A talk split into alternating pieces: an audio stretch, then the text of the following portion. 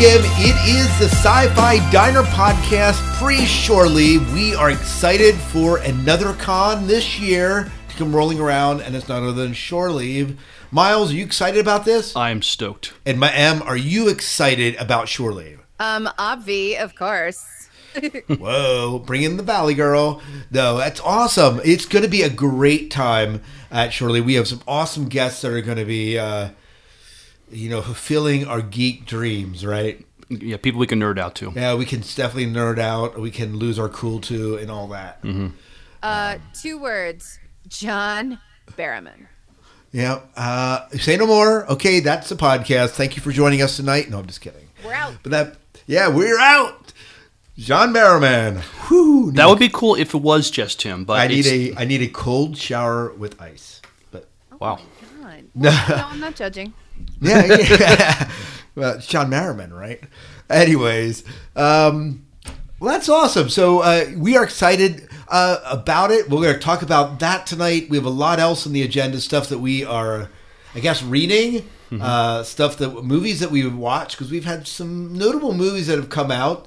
Some to critical acclaim and some to well, maybe not to critical acclaim. We're going to talk about that tonight. And then obviously we're going to talk a little bit about what we're looking forward to at Shore Leave and where we're going to be at. So you can stalk us, find us, and um, Or just say Periscope us. hello. Yeah, you can do that too. yeah, you know we, we are friendly, so you can just you know don't Yeah, stab us. But Please just say hi. Yeah, if you see a big bald guy, mug him in the alley. Yeah, go ahead do God, that. I'm going to smack you upside the head when I see you this week. And what you want to do is make sure you're at the spot where M does that, and make Oh, sure yeah. you get it. Make sure you get it on Tweet video. Instagram it, Periscope it, Snapchat. yeah, everything, whatever you want to do. You have available. Right. Broadcast that. broadcast M smacking Scott upside the head because he totally deserves it. So mean to Miles. You know, oh, I, I love Miles. Miles is like a foot taller than you. One of these days. I know. It's like the small. Do you know what it reminds me of? You know, you know that scene in um, in Firefly. It's like one of the first episodes when um, who's the scrawny guy that's like he's been Doctor Who and uh, short guy. He plays the mob. It's like the mob boss, but he's a short guy with Oh, the, the bolo British hat. guy. Yeah, the British guy. I don't remember his Badger. name. Badger, yeah, Badger. It's just like Badger coming up against like Mouse. And Badger's like a foot smaller than everyone else. But That guy's So you're saying- he was also on Battlestar Galactica, along Yeah, with he was. another guest who will be at shore leave. Um, I'm gonna butcher her name because, and I, I will, I'll figure out how to say it by the time we meet her. Is it Miles? Reika? No, Reiki. I think- no. We will ask definitely before we talk to her. Oh, sweet Christmas on a cracker. I think it's Yes. Rekha Sharma. yeah, Rick, that sounds great. And uh, we obviously, when we interview her, Miles, uh, when you interview her, because M can't handle that. He's, M, I mean, M's gonna just take her out. But I'm not gonna take her out. She just always plays chocolate. She's always plays like the bad guy and a jerk. I don't know if it's just something she enjoys or something she just gets cast to. But she plays evil kind of in a delicious, semi-sexy way. All right. But knowing that, she also gets her comeuppance. I mean, I, I, got, and I can name three shows where she gets it, her comeuppance in a very horrible way, Oh. which I'm going to ask her about when we when we talk to her. yeah. So what's your what, what's your favorite way that you've died? Aww. And Uh, yeah, exactly. Uh, all right. Well, why don't we jump into this a little bit? And uh, so let's, uh, we're going to go with the list that uh, we kind of have here, which is what we are reading. So why don't we start there? Anyone want to go first? Um, sure. Um, I am reading Star Trek Deep Space Nine Sacraments of Fire by David R. George III. Uh, You are George III. Yes. So uh, I don't know if we'll see him at shore leave this weekend or not, but uh, Is he often at shore leave? Um, I'm not as familiar with this author, so but I'm gonna try, if I if, if if he's around, I'm gonna tr- try to find him and just say, hey, I'm reading your book right now and I'm really enjoying it. So tell me a little bit about this novel, this Star Trek novel. It um, a lot has happened since um, the last Star Trek f- film. Um, the original Deep Space Nine was destroyed, and so now there's a new Deep Space Nine. It's a feder- built by the Federation, so it looks different. It's it's it's a lot bigger. It's it's um, you know it's it's a it's a nicer space station. Um, Captain Ro Laren is uh, in charge of uh, Deep Space Nine. Really? Yes. That's Um, awesome. Yes. So, uh, yeah, her her backstory in the books is interesting. How she got back, you know, from the Maquis to coming to Deep Space Nine. Um, so that's worth, you know, that's definitely worth checking out. But um, so you, there's a couple of different things going on. There's there's something going on with Kira Nerys um, in, the, in the Gamma Quadrant. Uh, there's something going on with uh, Captain Sisko and Odo. Uh, Sisko came back from the Prophets a long time ago. He's in command of a different starship, but so he's got his own own missions going on. So. Um, and, and there's things going on in the space station as well. Uh, the Federation pres- president was murdered not that long ago, and so they're dealing with the ramifications of that. So, um, lots lot, lots of interesting stuff going on. Awesome. Mm-hmm. Awesome. Well, wait, wasn't didn't Sisko at the end of the show kind of go become one of the emanations? He went to be with the prophets, but he, he in the books he comes back a year later. Okay. Yeah. Awesome. Mhm. That's awesome. Uh, Evan, how about you? What are you uh, What are you uh, delving into? So I don't remember if the last time I talked about Armada, um, Ernie Cline's book. Uh, it's, I think I thought we I thought we tabled it to actually talk about it this time. Uh, oh, cool. So Armada is. Oops, I was, and it's as you can hear. doors, which pinged and clanged as each piece impacted on it. uh, is read by Will um, so I've been listening to the audiobook. The book itself is fantastic. Ernie, and you just finished it, didn't you, Scott? I did, I did, and uh, I like you tweeted something to Wil Wheaton that he favored or something, and that what you said about it is how I felt about him reading this book. Go ahead. Do you remember that? Because I freaked out and saved it. Yeah, Um, it was it was absolutely phenomenal what you said. But it's true. I mean, there's no doubt. Like, so I listened to like Red Shirts, Wil Wheaton, Red Red, Red Shirts as well, and then I, of course, um, Ready Player One he reads, and he reads Armada, and there's something about the way he captures a story that is just phenomenal. So the story's good. It's a great story. Um, I don't know if I liked it as much as Ready Player One, but I really enjoyed it, and I'm glad we're going to be able to see this in movie. But I think one of the reasons that I really enjoyed it was Wil Wheaton.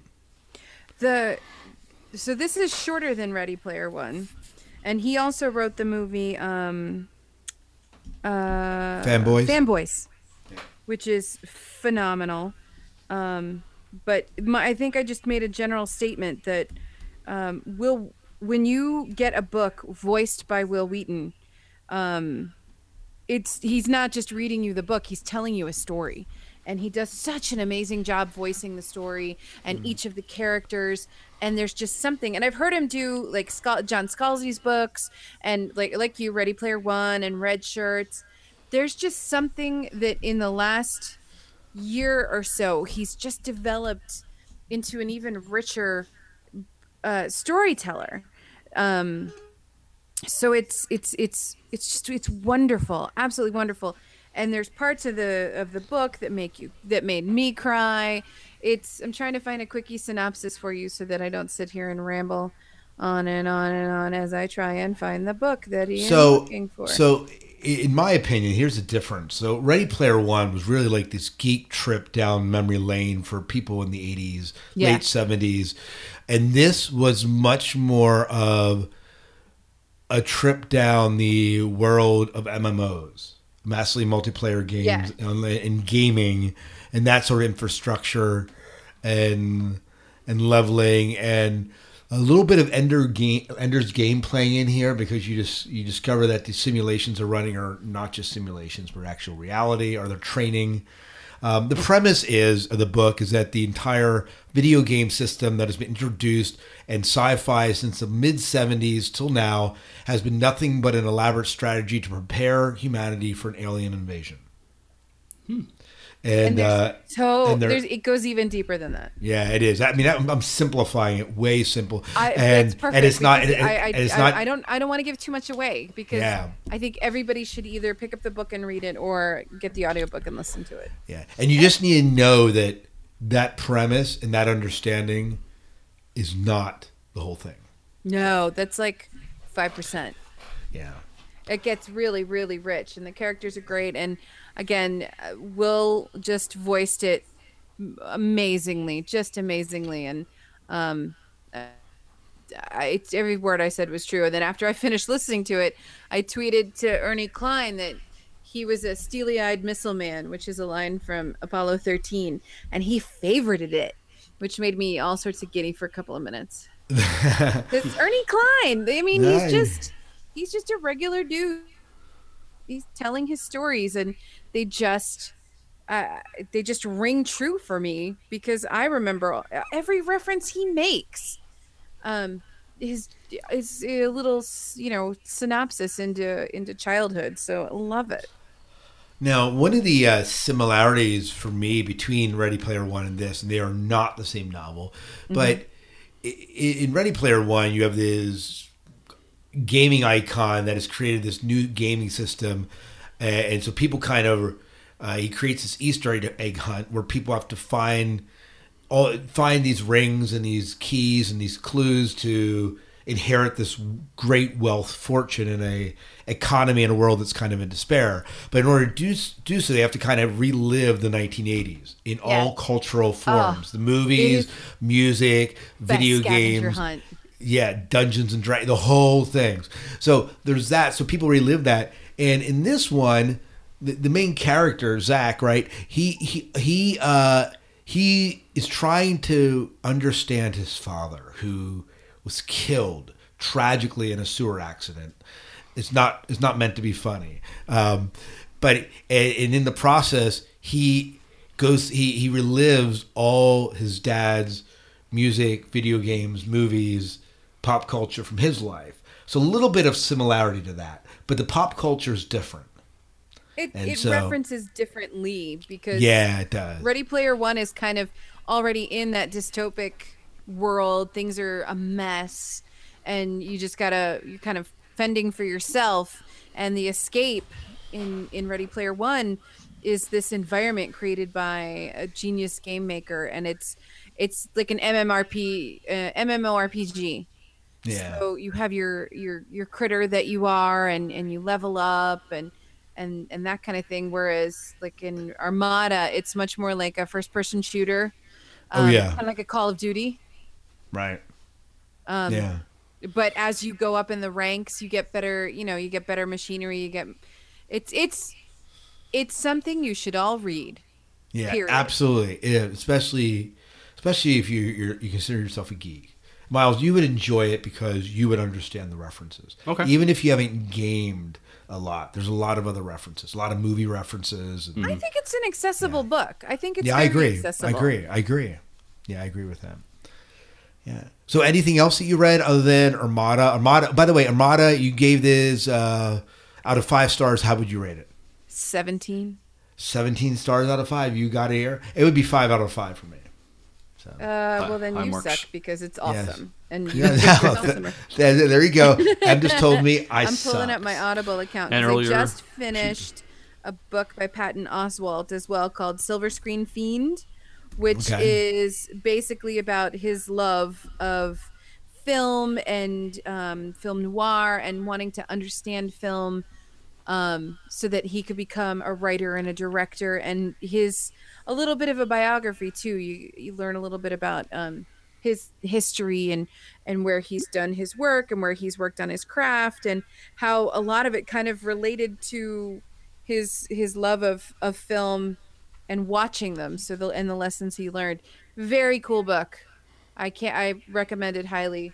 And patton oswalt's a good storyteller too especially when he's telling his own story you might know him as ratatouille Oh, so he voices Ratatouille. in the ratatouille he's the rat in ratatouille Oh, nice.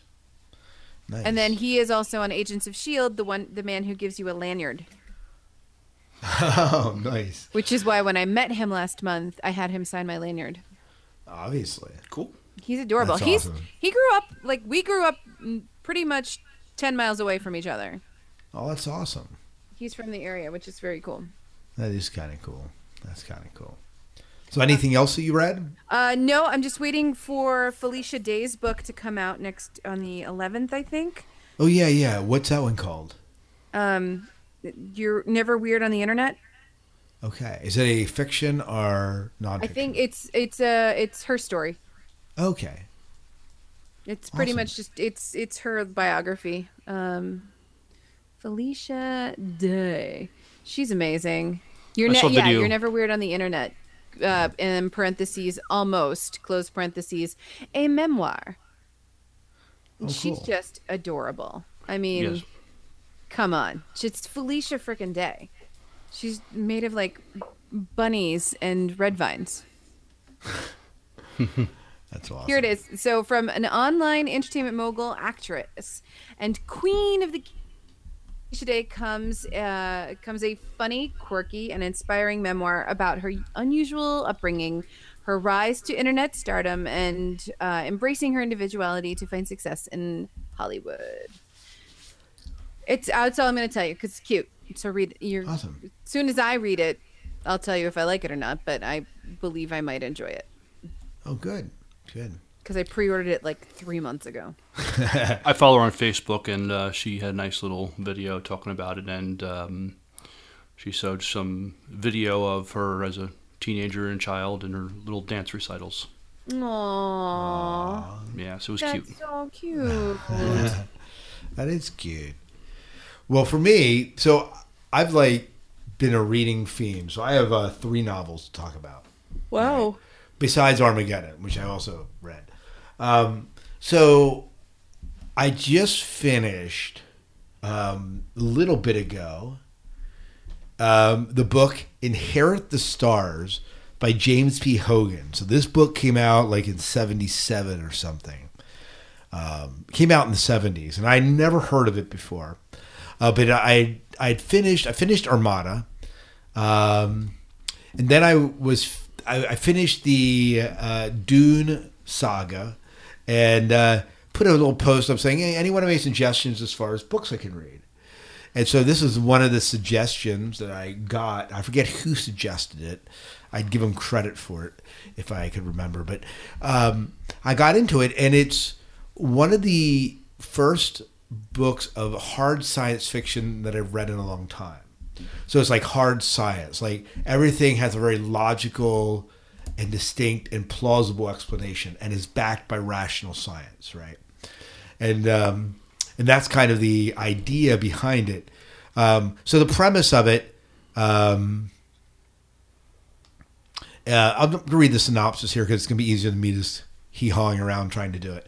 The man on the moon was dead. They called him Charlie. He had big eyes, and abundant body hair, and fairly long nostrils. His skeletal body was found clad in bright red spacesuit hidden in a rocky grave. They didn't know who he was or how he got there, or what had killed him. All they knew was that his corpse was 50,000 years old. Whoa. And that meant that this man had somehow lived long before he ever could have existed. So what happens is it plays itself out like a mystery. Who is this man? How do they find out about it? This sends man scurrying throughout the solar system to try and figure out what happened.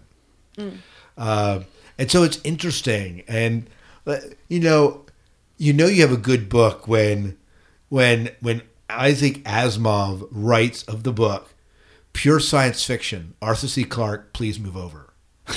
Wow. You know, you know, you know. Uh, James P. Hogan died, I think, in 2010, but so he's passed. But this is one of the books that I delved into, and it was a phenomenal read. It was a it was one of those where they were on a track of thinking and then they would reevaluate it when new evidence would come up, which is how real science should work, right? And um, and they just he did a great job of pulling you in. And the best thing is, I discovered like this is like book one of a series of six, and I didn't know this till like five minutes before the show started. So, so it's, it's part of his Giants series, is what they call it. And so this is Giants number one, Inherit the Stars. Well, how awesome is that? That like now you have all these other books to look forward I to. know, I know. And here I thought it was a one-off, and I'm like, okay. So, uh, so I, I read that. It was absolutely great. I would recommend it if you're into something that's uh, intellectually stimulating, makes you think, is a mystery, but it's science fiction. Inherit the Stars is a great book to kind of delve into. Um, the second book that I'm reading right now, I'm right in the middle of it, is Larry Niven's Ringworld. I have read it before, like years ago, and I'm delving back into it and enjoying it. But I have, I must say, and this might be the reader M. We were talking about Wil Wheaton being a reader. If Wil Wheaton, Wil Wheaton was reading this, I might enjoy this a bit more. Um, I like the reader of this. So, but the story for me isn't quite as vivid as I remember it being when I first read it. So, I like it. it. Is it good? I mean, it's a story about. You familiar with the story, Miles? No, I'm not. Okay, uh, am you familiar with Ringworld? No. So the story is No, the story is no, I it's know. like Go ahead. it's um it's um set in the future and this it deals with these four four beings that basically are handpicked to travel from Earth um, because Earth is going to be str- destroyed in twenty thousand years and they know it and they're looking for a place for humanity to escape. Uh, and the way they're going to get that technology to escape is by doing something for this one race, and that's investigating this sun that has a ring around it, and this ring around it is an inhabitable world, Oh, wow. basically. Uh, it's an engineered world, um, and so, and they when they get there, they discover that whoever engineered the world handpicked people from across the galaxy and populated the world with them. So it's kind of an interesting premise of it, and I'm not about, about halfway through it, so I'm not finished with that. Well, that's interesting. Yeah, it is. Um, but but I, I have to tell you a story. That here's, here's my third book, and I think this is the most interesting of the books. So this past week, I told them this. I don't know if I told you. I was at Bethany Beach. So we were down Rehoboth Beach, uh, so the Maryland shores, um, to do a little bit of family vacation, and it's a great place to go running, and it has a, some nice family beaches. And we went into Bethany, and the one day we were at the beach, there I discovered that one of the new things that Bethany had was a comic and game shop. Ooh. Now, comic and games, I was thinking, oh, like comic books and like video games, right? No, this was comic books and board games, and like Magic and Pokemon and a ton of other stuff, right? So I'm browsing around the store, and they have this like disc. They have this. They have this table. I'm sorry, I'm just knocking stuff here. They have this table of like, uh, of comic books, games, and so on. And among them is this book um, by um, by a friend of ours, Dayton Ward. Oh, really? So and it, it is and literally it is the only book in the comic store that is for sale by Dayton Ward, and it's a book that which divides. So I've never read this book, right? In fact, um, uh, I paged through and I've I've skimmed through some of Dayton stuff, but I've never read it. I said, "Come on, I'm at the beach. This is a great time to read a Dayton Ward novel, right? We're going to see him in the you know, next week. I can talk to him about it then." So I picked it up, and it's a, it's a Star Trek uh, book that takes place in the original universe, um, with the original crew and everything that's there. And so I'm reading through it, and summary of the book, just real quickly. It takes place in the Zondi system, uh, located in an area of non-aligned space near Federation Romulan territory, home to a unique stellar phenomenon, a spatial rift which opens every 2.7 Earth years. It remains open for approximately uh, 21 Earth days. Um, it gives access to a planet that's typically not accessible. And you end up finding there's a whole reason, I'm not going to go into it, but I'm reading and I hit page 129. And on page 129, suddenly there is an engineer named Miles McLaughlin and a assistant engineer named Scott Herzog What? like in the middle in, mid, in the middle of this. And i knew this. We had talked about when dayton had done this because you read this book. I did. Yes, you did. And uh, and apparently we make a appearance in another novel later on too. Is that correct? We do. we do. So but i'm reading it and i'm like i just got the biggest grin on my face.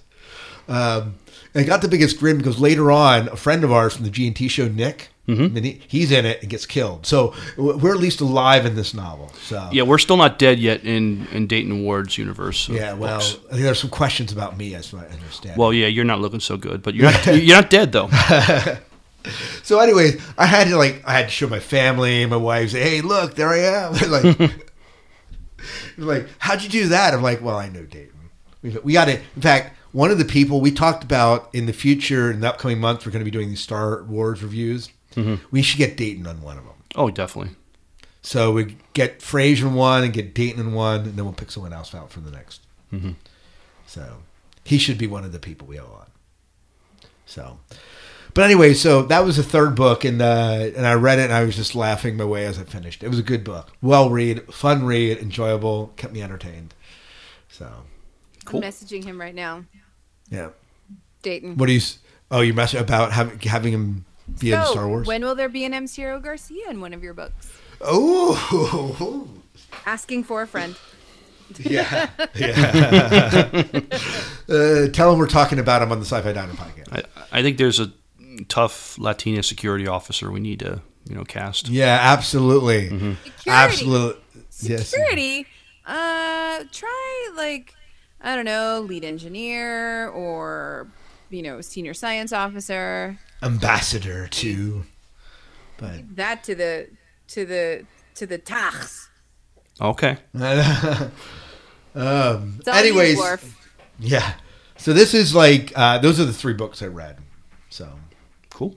yeah. So that's uh, that's it. So that's what we're uh, I believe that's what we're reading, and I don't think there's anything else. Um, I am going to have to continue the Giant series, obviously, which I just discovered there's more to. So. There's more to the Ring World ones too. Oh yeah, there is, but I'm not sure. I, I'm more excited about continuing the Giant series than I am Ring World at this point. Okay. Maybe maybe someday. There's like six. There's like six or seven books in the Ring World series too. But but yeah. All right. So where does that put us in the show? We have talked about what we're reading. Ant Man. Ant Man. We should talk about Ant Man. Have you guys seen it? I have not seen it, and you know here here it is. I gave my son the option one evening to go see Ant Man because I really wanted to see it, right? Or he could go to a bookstore to pick out his favorite book, and we could read at a bookstore. He chose reading at the bookstore. So part of me, so so Eng- awesome. English teacher, you know, uh, geekery, you know, geeky English teacher type part of me says, "Oh, that's really awesome. I'm raising him well." But the uh, sci-fi geek part of me says, "Oh, you know." You really want to be seeing Ant Man? yeah, but he said to me, "Fantastic Four, Dad. I want to go see it." So I don't know if we'll go see it or not, but but You Ant Man, I, I didn't see Ant Man. So It's good in the theater if you can get a chance to see it. Um, if you can, like, even if you can go see a matinee or a second run, it's kind of nice to see in the theater, especially because of all the macro photography that they did. It's it's amazing. It's absolutely amazing, and I I went into it. I don't know. I went into it, you know, with uh, wild. What? How do I usually put it? Wide-eyed, childlike wonder so that I could just I didn't really read reviews. I didn't I you know watched the trailers, but that's about it. I I don't I lately I don't like reading the reviews before I get to a movie. I want to be able to create my own assessment and then go from there. So we went to uh, my buddy Andrew and I went to go and see it, and it was it was really enjoyable. There's some squishy parts, as far as not squishy, but there's some uh snarky parts. I mean it's it's it's paul rudd who is you know his history of comedy is extensive. And there's definitely some paul ruddisms going on but it is an exceptionally good film. It's was very entertaining.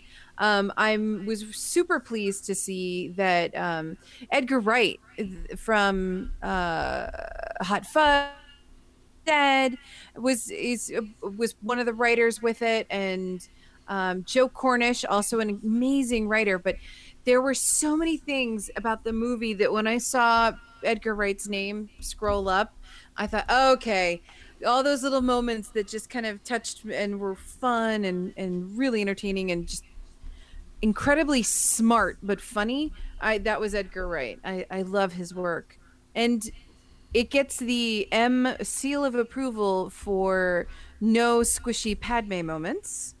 Um, Yay, no yeah, no. Padme moments. Evangeline Lilly is fantastic, fantastic, very funny. She's a good, tr- she's good at dry comedy. Um, so she played off of Paul Rudd incredibly well, and Michael Douglas I mean, just I, I, I was the minute he was on screen and delivered his first line. It, it wasn't Michael Douglas. It was it was Dr. Hank Pym. It he I loved him, loved him in the role, loved the smartassness between all of them. It was very it was more so out of Paul Rudd, but just there's so some of the stories a little thin, but it's it's a good start and there's some really fun cameos, which I'm not going to tell anybody about because you have to see it. Although it's been out for a while, but you guys haven't seen it, so I'm not going to be that person. I know there's some. it. I know. I know there's some Marvel uh, cameos. Yes, and then uh, also there will be uh, some Ant Man in um, in um, Captain America, Ooh, that's cool. which is very very cool. So Hank Pym. So just to clarify, in this story, Hank Pym is not Ant Man. He is not the Ant Man. He was the Ant Man, Okay. but no longer is the Ant Man. Okay. Uh, so they've changed the story is- a little bit. Um, Yeah. in search of the next the next person who can wear the suit and we learn that um that the suit at the time uh took a toll on on uh Dr. Pym's system and his body cuz I mean you're molecular you're you're basically compressing all the potential space between your molecules to get wee tiny and then expanding that space and then shrinking and expanding and shrinking and expanding so it's it yeah i can see it being a toil on on the human body Well, in one of the animated Marvel movies, it showed it. It, it killed him. So, oh really Yeah, in one of the animated uh, Marvel movies. So with- makes sense. with scott lang who is a uh, well a, a felon and uh, a, a, and an engineer so things get interesting and fun and it was very it was it was very light like uh, like um Thor should have been light and good and with a good story and just tell a story, but it got stupid, and I blame Natalie Portman, um, because she's Padme. no, uh, she's ruined two movie franchises for me. Um, Uh, it was really amazing. Corey Stoll as Darren Cross was unbelievable. He he was really every time he came on screen, my skin just crawled, just crawled. Um, but there's uh there's some there's some excellent acting, some good humor, and some great fight scenes that aren't all like super fast and crazy smashy. They're they're they're kind of elegant. oh, good. And you get to see a giant Thomas the Tank Engine. Oh. now that being said, segue. Uh, is this a, is this kid appropriate? I I think you could take I think you could take uh, I think you can take a kid. Okay. I think Kiefer would be okay. He's 8. Yes, he's eight. I think he'll be okay. There's not a there's no sex. Um there's an F bomb here, an S bomb there. You know, uh I don't know what what of the Marvel universe you showed him. Well, mo- mo- most most of the Marvel universe has been very safe and tame for him. So Okay, so he's been good with like even Guardians of the Galaxy and Iron Man. well, I'm not. Yeah, I haven't shown them those yet. So Well, what has he seen? Uh, see, it's mostly the animation, the animated stuff. So Oh. so I, I probably should start showing him with like Iron Man and some of those. But You know I what? I would. I would start with Iron Man, see how he does, and then go through because there's a lot of little references that I mean, he's a bright kid, but he'll start asking questions. Well, what's this from? Well, what's that from? Um, as far as timeline and continuity, it might be good to just start him from the beginning.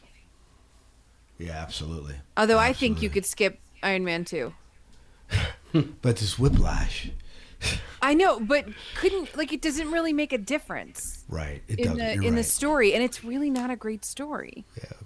I think personally, you can skip the third Iron Man with Mandarin. psh, they blew that Mandarin story out of the water. But I know. Anyways.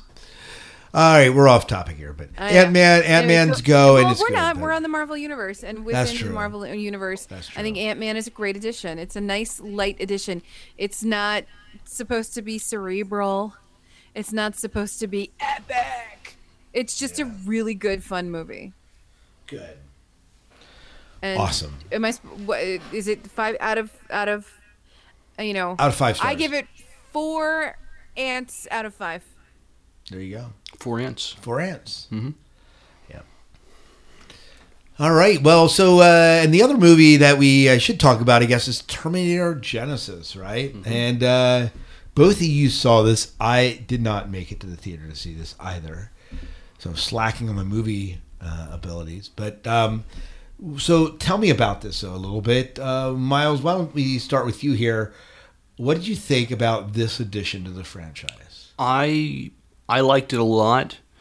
I think though, if you're a purist, knowing what they they did really mess with um, the timeline, um, you might be upset by that a lot. Um, I'm not as upset by it because they, they acknowledged it happened. They showed they showed scenes of you know they pay nice homage to th- the first film, and and and, and the and some some to the second film also. Um, But um, but yeah, they they pretty much. Um, uh, Somebody went in time before 1984 and messed with things, and so everything else is different now. Now, for you, did that you? But for you, that didn't ruin the movie. No, no, it didn't. I mean, it still happened. It just it got altered. Uh, so um, for, for this, it kind of works. And if they if they want to try to, um, if, if they want to if, if they want to keep this franchise going, they really kind of had to shake things up a bit. But at the same time, go back to a little bit what we're familiar with, and go back to what made it good in the first place. And that was the, the, last two films didn't have Sarah Connor at all. Now you have a younger Sarah Connor uh, from the night from 1984. Although this Sarah Connor learned to kick ass a lot earlier because basically she was raised uh, from, from from a child by Terminator. Wow, and that does change things. Then. Yeah, they sent a Terminator to kill her in the 70s. And, and, and I guess the resistance. They, they didn't. Exp- there's lots of things they didn't explain, which I think they will probably explain if they do get a sequel. They sent a Terminator to go protect her. Uh, her parents end up getting killed, and this Terminator ends up raising her and teaching her how to fight, defend herself, and uh, Build an arsenal. You know shoot machine guns and stuff. Yeah. So, so there is a second one slated. Is that correct? I, that I Yes. don't know. Okay, good, good. I'm glad. I'm glad it it's still gonna that we're it's gonna continue uh, because we also went we also have Kyle Reese back. We have a you know, uh, obviously it's a younger actors playing these people now, but um, um, but yeah, you have Kyle Reese and Sarah Connor together. Um, I, I, since we're spoiling things left and right here, the only way Skynet they, they couldn't kill John Connor, they couldn't beat John Connor. So the only way they could get to get him was to compromise John Connor and take and, and make him one of their own. So he, he he's the big baddie, but he's he's been compromised by Skynet, and um, we get the personification of Skynet played by you know Doctor Who himself, Matt Smith. Ooh. that's that's cool. I knew he was in it. So yeah. So that's what that, that that that's who he plays. He plays the personification of Skynet. So um, let me jump to you. So your opinion of this movie jumping into the Terminator franchise? Um, I wasn't happy. There, there's, there's, there's some. I have a couple of problems with it. Um, not. I think the story is neat, and I like that they that they've taken a chance. Um, I like what they did with the Terminator, also known as Pops. The uh, the the what is it? The T one thousand. Oh, the T eight hundred. T eight hundred. Um, they handled the aging question really well. It was awesome. Um, there was this really neat kind of humanization of the T eight hundred that I think they tried to get in, or at least young John Connor tried to get it out of, um, out of T eight hundred, but it didn't happen. But it seemed to happen with his mom. Um, I have a really serious problem with the people who put the film together because this the trailer spoiled it. The trailer, you watched the trailer and you saw them you saw John Connor like shift into his into his Terminator form. So it was already that spoiler was already blown by the idiots who put the trailer together. The director of the film even came out and said, "I had nothing to do with it. I'm I'm very upset that they that whoever put the trailer together screwed it up that bad." But in the filming of this movie, there was the scene where they get to the machine to go back in time, and just for an instant, it's the first time you see Matt Smith's face, and he's so recognizable in the science fiction world right now that if he was going to be the bad guy, I would have seated him all through the beginning with that you could see him and think, oh, well, he's just another good guy. He's just another part of the team. But the minute I saw him, I thought, he's got something to do with it. He's got something to do with Skynet.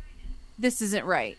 So it, was it threw me off and kind of took me out of the movie for a while. But the movie and the story of Sarah um, and uh, the new and uh, Kyle Reese and there there was a little goofy thread where she's I don't want to fall in love with you. I don't have to fall in love with you and you know, I know we can't unless we do unless we fall in love, we can't make John Connor. And that was cute the first time they said it. The second time, all right, I'm done. But they were very good about not getting squishy, and so there were no Padme moments. Also, the M approval of non-Padme. But That's important. it- all in all, it was a good. It was respectful. I think of mostly respectful of the of the Terminator franchise. And, and do you think it was much better than the last two films? Oh, you mean those fan films that? Yeah, d- I don't. Oh, all right, all right. I, I gotta step in here because Terminator Salvation was pretty damn awesome. It was epic, but I loved it. Now, okay, now if you're talking about it fitting in to the Terminator franchise, that's one thing. Like I can take I can take criticism for that. But as a movie, I really enjoyed Terminator Salvation. okay, I'll give you that. The third one was stupid. Yeah, see, I never saw that one. Rise of the Machines. Don't there's a ever. Well, bad version of the. Well, See it to be a completionist. That's about yeah, it. that's the that's the Yeah. way to do it. See it to be a completionist. Yeah. and then uh, Andrew was saying that the second one is his favorite of the of the franchise, and I think because I grew up watching the first one, I had it on I had it on Betamax, and I would watch it over and over again, and I would I loved that movie. I loved the concept of it all. Um, uh, the second one, it was Eddie Furlong who was just a really weird casting choice and such a whiny little craphead. Um, he, I mean, he, he that was it was not the film for him. He's a he's not a bad actor. He just has made some unique choices in his to add to his repertoire. Yeah. Yeah. So, so would you? How would you rate this movie, Em? A three, right in the middle. I'm okay with Right it. in the middle. I'd see it again if it was on television or or it was like a super cheapy rental on iTunes. Right, right. So you wouldn't you wouldn't go out of your way to see it in theaters again, but if it popped on, you'd watch it. Yeah. yeah. It's worth watching in the theater. I'd wait for like a, a, a matinee or a second run or like if there's a five dollar Tuesday going on. Got it. How about you, Miles? Oh, I, I would give it four and a half stars out of five. Um, we, I don't typically watch movies in 3D IMAX just because I'm cheap, but just because where it was um, in the time schedule, it just that suited the best. Uh, there's a great scene where the the T1000 uh, makes a spear with his arm, but it looks like it comes right at your face, and my wife jumped. Uh, so that, that was That, that's a real. Re- that's a real reason you like that one because it made your wife jump. Um, it- so that, that, that was kind of funny. Um, this was the movie I was really looking forward to this summer. So, I, it, it- you know, it, it may have its flaws, but I think all in all, I think it it, it accomplished a lot. Um, I, I think it breathed breathed some life in this franchise. If they want to keep it going, they need to do something and, and do it do it right. And I think they did it right. It, it, not not to say it, it it could have been a little bit better at places, and especially the marketing, which, M M said. I mean, to I didn't see all those that that particular trailer, so that didn't hurt me going in. But um, um, but yeah, no, I, I, I- I loved it a lot. I, when when it comes out on Blu-ray, I'll put that on my Christmas wish list. Awesome, awesome. So well worth. Uh, so for you, it was well worth seeing. I, I I will definitely see it sometime. It's just a matter of when. Mm-hmm. It's a matter of when. Um, well, let's move into chatting a little bit about shore leave. We have shore leave coming up this weekend. Shore leave, and uh, we are going to be out and about. Um, let's talk a little bit about what our schedule looks like, what we're looking forward to, and uh, go from there. Uh, who wants to start us out? Well, somehow I'm going to have to accommodate the con, but also Saturday is my wife's birthday, so I'm going to have to. Ooh. I'm, I'm really going to have to do a balancing act. Now, there is one guest that she wants to see, and that's um, Daniel Davis. Um, she she's a big fan of the Nanny show, and so that that at least get her to the con and come come see some stuff. Is she coming to the con with you? She, she is coming. I'm not sure which day. I was looking at the schedule. He doesn't have a session on Saturday. He has a session on Friday and on Sunday. So I'll have to see which one she wants to do. All right. Well, that's To meet your wife. That would. I, I, I hope that happens. That would be pretty awesome. Um, well, that's cool. So you do have to accommodate that. That's uh, pretty important. Oh yeah. See, I'm lucky. Saturday, Saturday will be a first time I'm bringing my son to a full day convention. Now, Em, you met my son, right? Because you met my wife's son. They they came to Farpoint the one evening, uh, but they uh, I'm bringing them to a full day convention. Uh, partly because my wife is going with my daughter to a K-pop convention, so Korean pop music Oh, convention. Korean pop music. Yeah, yeah. Uh, why do you say it that way? Em? No, it's it- so funny. It's such, it's It so amazing how how how how big that is here. I love and it. And it's taken it's taken a, it's taken by storm. My daughter is the only one in her school in her grade that listens to it, and she is okay with that. She absolutely loves it. She watches it. Uh, she knows all the boys and all the band. Uh, it's it's pretty uh, interesting. But so my wife is taking to this K-pop convention in Newark, uh, New Jersey, and uh, so they're going up Saturday and coming back Sunday, and so Kiefer's coming with me to Farpoint. So Saturday is the day that I am planning to be at Farpoint, and uh, it's a good day to be at Farpoint for us because we have two panels we're doing. Uh, and what's this first panel that we're doing? Oh, just some show, this movie that we all really love. That is awesome. We're gonna do uh, a discussion on Back to the Future. What? You got it. Yeah, and I'm surprised that not more people this year were clamoring to do something with Back to the Future because it is the 30th anniversary. Absolutely. Yeah, I think. I mean, would- and the October date's coming up. so I'm glad we we snagged it. Hoverboards, baby, bring it. Awesome. So uh, that's 10 o'clock Saturday. We are going to be talking about it. So if you're at shore leave and you listen to this podcast, uh, make sure you hit us up on uh, and see us there. Um, and then we have a live sci-fi diner recording. We'll be doing, I guess, at five o'clock on Saturday as well. awesome. Yeah, I know one of the things I'm looking forward to is hanging out with with John and Heather. Oh, it- it'll be awesome to see them See the Frays again. Mm-hmm. That'd be cool. And Dayton, see Dayton Ward. see Dayton and and Dilmore, Mm-hmm. Caton Dilmore, Kevin Dilmore, Kevin, Caton, Caton. This is their that's their bromance name. You know, Kevin Hmm. and Dayton together, Caton. Such a goofball. You're just such a dork. Uh, it just came out. I would. I didn't even plan that. I know, but it was perfect. It was. just kept rolling with Yeah. it, and it's you're adorable. and you know, you're gonna see.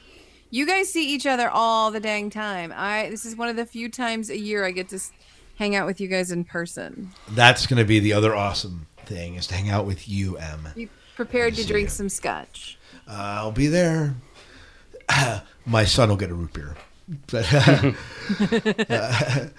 Or uh, like a butterscotch float. yeah, there we go. Butterscotch float. Uh, do they make the, Do they make them as bar? No. Butterscotch float. Okay. Darn, darn. maybe they'll give him a chocolate milk. And chocolate milk, yeah. chocolate milk. Give me a milk and make it chocolate. Very nice. Well done. Uh, Um, so, so I'm looking forward to that. Obviously, we're looking forward to the guests that we're seeing there. Miles, anyone in particular on the guest list that you are really psyched about? Um, this was a last minute change, but I, I, I've enjoyed Roger Cross's work in um, Dark Matter and in um, Continuum. He's also any any any sci-fi show produced in Vancouver County. He's probably had some sort of He was in. Sanctuary, right? uh, pro, yeah, he was in Sanctuary. He was in Stargate SG One. Uh, he was in Eureka. Uh, he was um, in, in Arrow. So, so the, the cool thing is there'll be like three Arrow guests there. Oh yeah, Um, yeah. I've enjoyed David Dave Nykl uh, on uh, Stargate Atlantis. Now Yeah, I've we- seen and we had David Nykl on oh a long time ago. a few years ago promoting his uh, this project he was doing. So now we get to talk talk to him in person, which will be great. That'll be awesome. um, love Defiance, and so that the the, the, the wonderful um, dysfunctional family of the Tarrs are going to be there.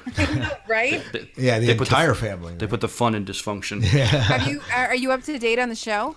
I am, and uh, oh my oh gosh, my god. yeah, I mean, what Datak Tarr did w- was just crazy. That was bat poop crazy.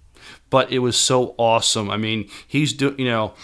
Um, he saves his ass. He saves his ass. He saves his wife ass from getting, you know, a- they get a pardon, and he he gets revenge on his on the on the people that were were were horrible to him, and. Uh, and he's smiling at the end of it. I mean, even though he had, he's one, one less arm now. Wow. he always has a creepy smile. Oh, it's it's awful. Like he just and it's very hard to watch because I love um I I, I oh my god, I've blanked on his name. Uh um The guy who was the general, Jeffrey Combs. Oh no, well him. I love that all the pink skin comments Mm-hmm. that he was making when he died, and they just w- w- that was just crazy. But um, Tony Curran, Tony Mm-hmm. Curran is also incredibly just creepy to me in that in that show. And I loved him as um, Vincent Van Gogh on Doctor Who. Oh, that's right. That's right. He was. Uh, We we, We- talked about that before, but Vincent Van Gogh. Absolutely one of my favorite episodes ever, and oh. Oh, that's awesome. So, uh, how about you, Adam? What are you uh, looking for? We know John Barrowman. We'll put the we know we know that you said Uh, that. John who? John Barrowman. Sorry, who? What? Yes. what- that- that- uh, we, we just lo- we for John we, did, we we just lost And them. She just kind of if we can glazed get our over hands right on now. some time with that man, I can pretty much guarantee I will be as goofy as I was with our good friend uh, Colin Ferguson. I hope so. There you go. I, Me too. gonna- you're gonna have to mark this explicit because I am going to lose my shit. Uh, There's no other way. You just wanna- you My just wanna get your mental one, not my real one.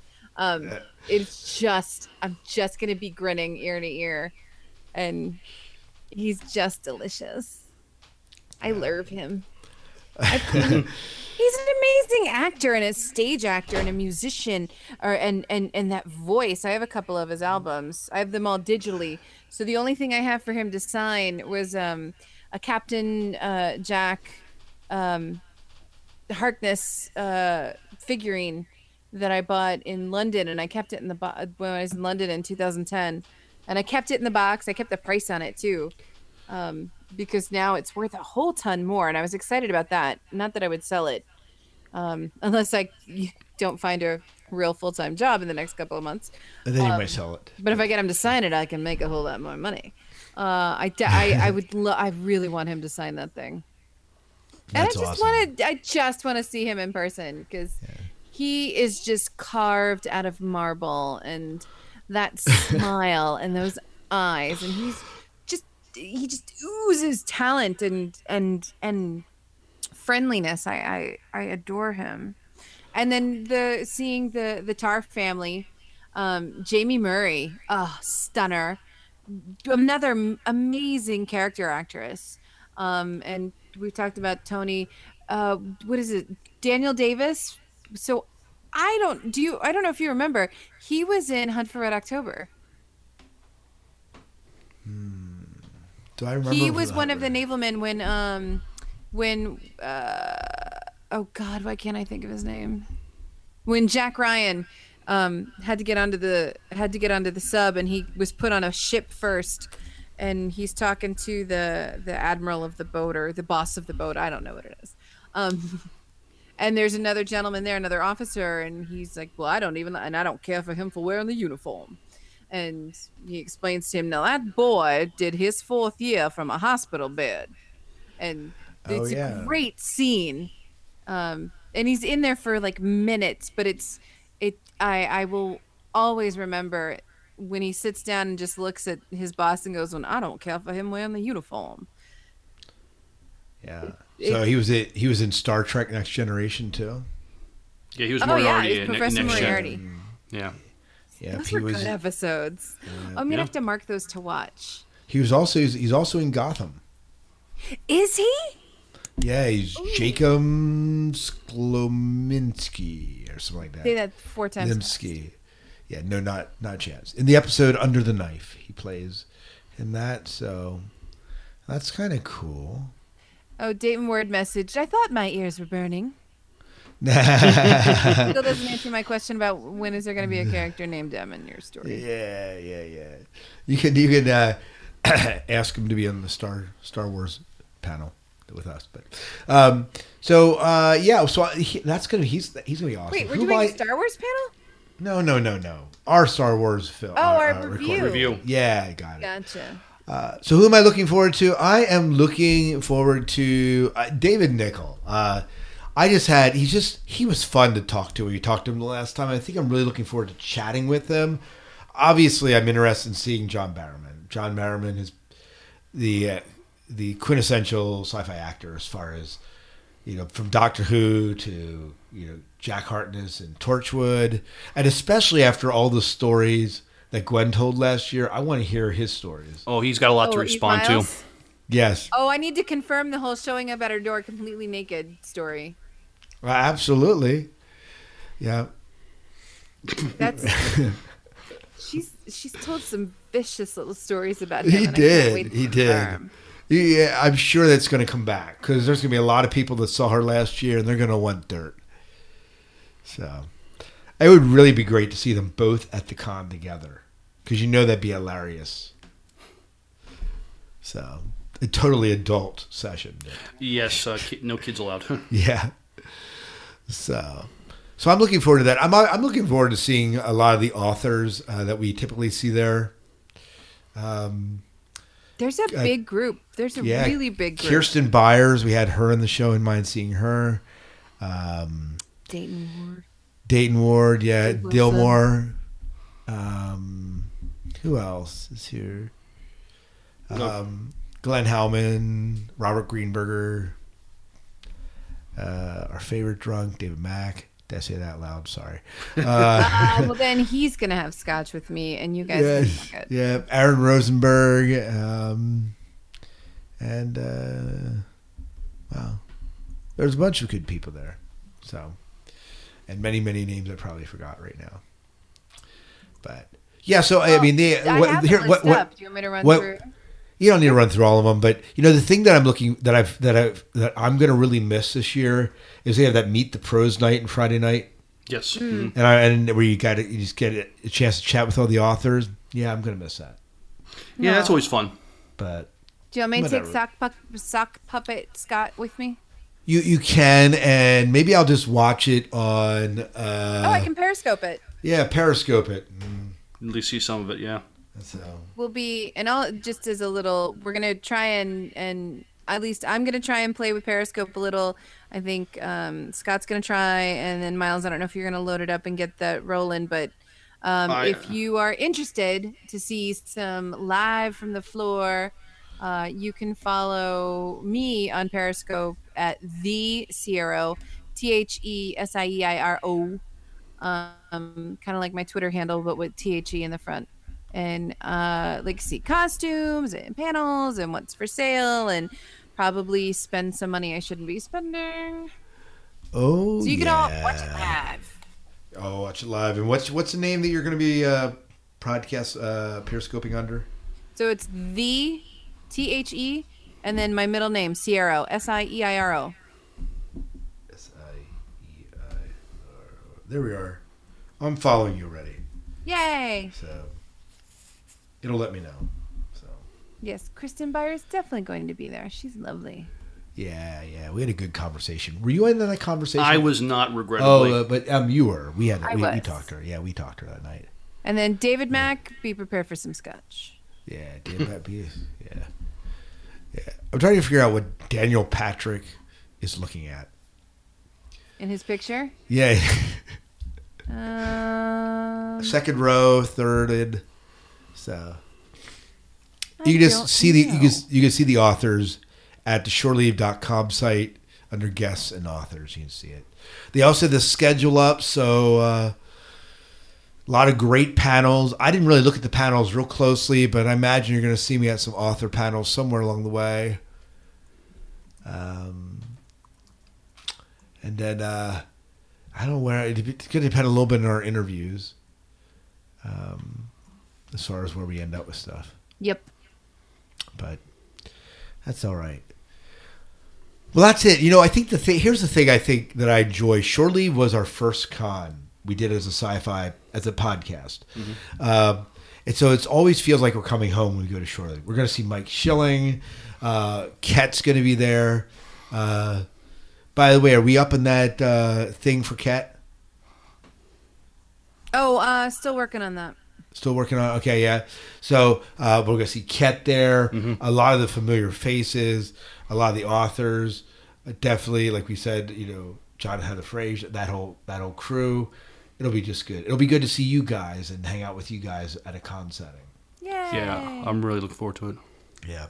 So I don't have a lot more to say except that if you if you aren't doing anything and you're in the Maryland area, or even if you're not and want to travel a few hours, Hunt Valley, Maryland, come to Shore Leave. They have some great guests. You can see the lineup at shore-leave.com. So, anything else we should say about Shore Leave? It's a great con. You need to go. Yeah, yeah. M, anything else? Mm, nah. Nope. It's good. It's good. It's great. Well, I think that about does it. We don't have anything else here. There is a our Back to the Future three episode is still in the can, not being edited due to illness and vacation on my part, but I'll get that out eventually. This episode will come out before that episode, uh, but look forward to that. Also, be thinking about we are going to begin starting September reviewing the uh, first of three Star Wars movies. Um, my understanding is we're pretending that the prequels did not exist. Is that correct, everyone? We're not pretending. They truly do not exist. All right, so the prequels do not exist. So I don't know what no- prequels you fan speak of. films. We've had this yeah, conversation. yeah, yeah. What are these prequels you speak of? Uh, so we're going to be starting with episode number four. And so if you want to begin sending in your thoughts, as well as any of the shows you're looking forward to, any of the movies you've seen, you want to let us know, you can email them to us at the Sci-Fi Diner Podcast at gmail.com or tweet us at Sci-Fi Diner or follow us on our Facebook page at facebook.com backslash Sci-Fi Diner. I think that's about it. All right. Well, till next time, good night and good luck. We'll see ya. Do your dailies.